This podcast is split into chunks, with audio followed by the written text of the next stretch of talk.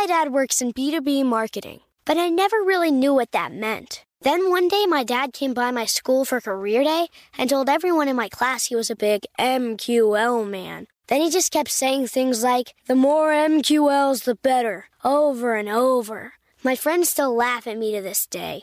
I think it means marketing qualified lead. One thing's for sure I'll be known as the MQL man's kid for the rest of my days. Why couldn't you just be a fireman or a lawyer? Why? You ruined my life, Dad.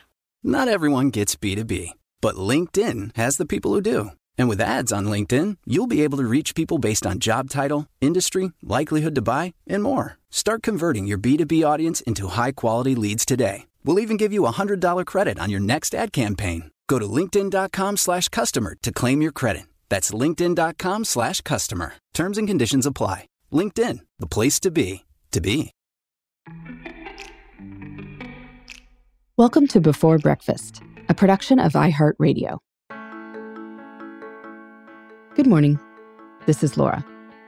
Welcome to the Before Breakfast podcast. Today's tip is to accomplish tasks, don't just work on them. Because I write about productivity, I've seen many people's to do lists.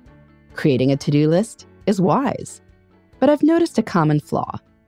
The lists will often contain items such as work on proposal, or work on lesson plan, or work on novel. It matters how we frame our tasks. These goals to work on things are nebulous. I mean, what exactly does it mean to work on your taxes or to work on a blog post? This uncertainty is the enemy of productivity.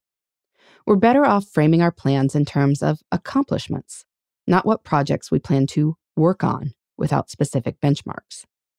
You can picture how this fuzziness plays out in the course of a day. When you plan to spend the time before your next appointment working on your blog, well, what does that mean?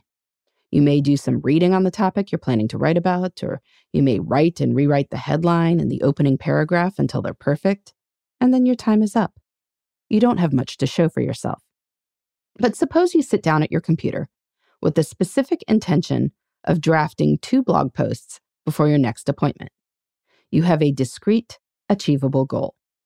With that clear goal, you pace yourself to get the work done on schedule. When it's time for that appointment, you'll know whether you've achieved this goal or not. If you have, great. If you haven't written both posts, well, you'll need to figure out a time to finish them later. And maybe that's not optimal, but you remain aware of your progress and can make adjustments to stay on schedule.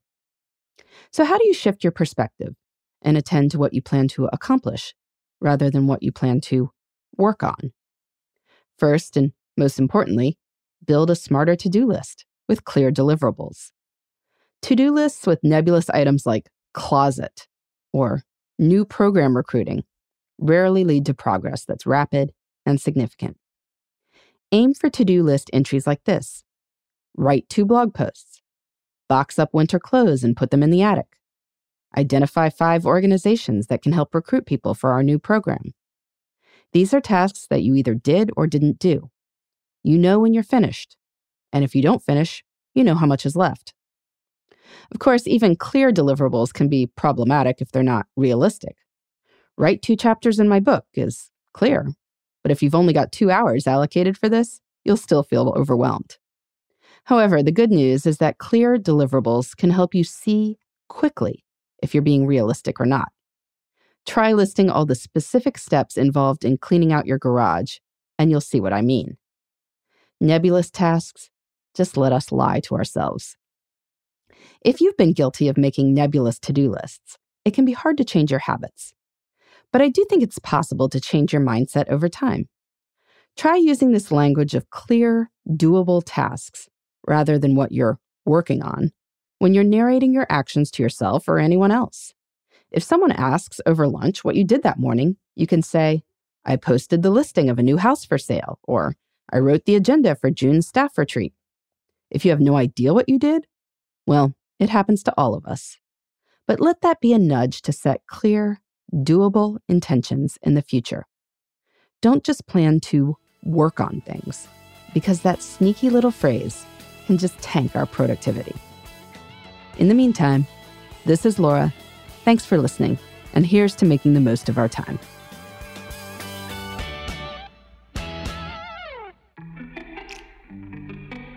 Hey, everybody. I'd love to hear from you. You can send me your tips, your questions, or anything else. Just connect with me on Twitter, Facebook, and Instagram at Before Breakfast Pod. That's B E, the number four, then breakfast, P O D. You can also shoot me an email at beforebreakfastpodcast at iheartmedia.com. That before breakfast is spelled out with all the letters. Thanks so much. I look forward to staying in touch.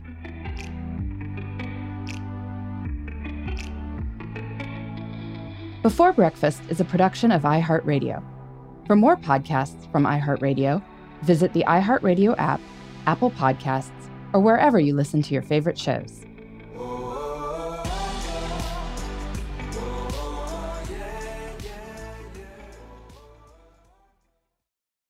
Hi there, I'm Bob Pittman, Chairman and CEO of iHeartMedia.